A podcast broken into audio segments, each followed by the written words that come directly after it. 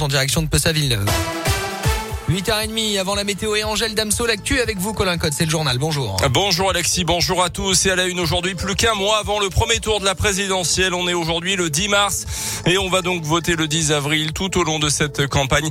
Radio Scoop vous emmène à la rencontre des électeurs, certains savent déjà pour qui voter, d'autres non, mais tous ont en tête en tout cas des priorités pour les années à venir. Céline Bouchard a tendu son micro à Sophie, une prof de 24 ans, elle enseigne le droit, l'économie et la vente dans un lycée technologique et professionnel de la région. Si Sophie avoue qu'elle a du mal à se passionner pour cette campagne ou elle regrette de ne rien entendre de bien nouveau, ça ne l'empêchera pas de voter. Je pense qu'on entre dans une nouvelle ère où il y a de véritables combats qu'il va falloir mener de front. Toutes les questions liées au pouvoir d'achat, à l'écologie, à l'enseignement et aux retraites. J'espère que le futur ou la future présidente se saisira de ces grands enjeux qui très certainement vont conditionner l'avenir de notre pays. Pour l'enseignante qu'elle est, le fait marquant de ce quinquennat, c'est bien évidemment la réforme du bac qui fut, selon elle, difficile à mettre en place dans un contexte de crise sanitaire. Sur ce thème-là, Sophie décerne d'ailleurs un bon point au président sortant. Même si je n'adhère pas au protocole sanitaire qui était euh, cacophonique pour moi, il y a quand même des mesures qui nous ont permis de sortir rapidement de la crise, de faire tenir nos hôpitaux, de faire tenir nos soignants. Il n'y a pas d'autre président qui aurait euh, traversé cette crise euh, aussi bien que le président Macron, même si effectivement je ne l'aurais pas cru au début de cette crise. Mais ce sont surtout les efforts de ses élèves et de ses collègues qui ont su sans cesse s'adapter depuis deux ans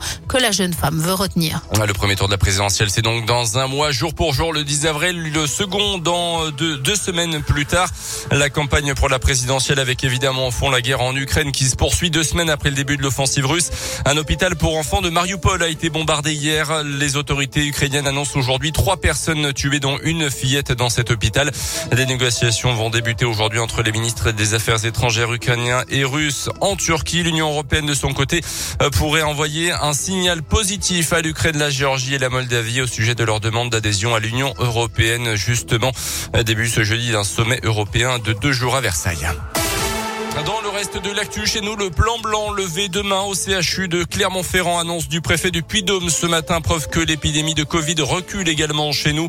24 personnes sont actuellement prises en charge en réanimation. Le taux d'incidence est à 442 cas pour 100 000 habitants pour l'instant dans le département du Puy-Dôme. Il y a une semaine, le 3 mars, Jean Castex avait annoncé la fin du port du masque en intérieur et la suspension du pass vaccinal à compter de lundi prochain, le 14 mars. Une quinquagénaire poursuivie pour proxénétisme aggravé à Clermont d'après la montagne. Elle aurait forcé une ressortissante chinoise à se prostituer dans le secteur de la cartoucherie. Le parquet a ouvert une information judiciaire interpellée lundi par la police. La suspecte devait être mise en examen hier puis placée en détention provisoire. La victime originaire de région parisienne serait venue en Auvergne après avoir répondu à une annonce pour du ménage. La fin du mouvement de grève à Valéo à Issoire depuis une semaine à l'appel de la CGT, une grève lancée lors des négociations obligatoires concernant les salaires. Hier, les propositions de la direction n'ont pas satisfait les salariés, mais un accord écrit a quand même été trouvé pour la reprise du travail. Le verdict au procès de l'attentat de Saint-Étienne du Rouvray en juillet 2016, en l'absence des auteurs du meurtre du père Hamel dans son église, trois membres de leur entourage étaient jugés hier. Ils écopent de peine de 8 à 13 ans de prison.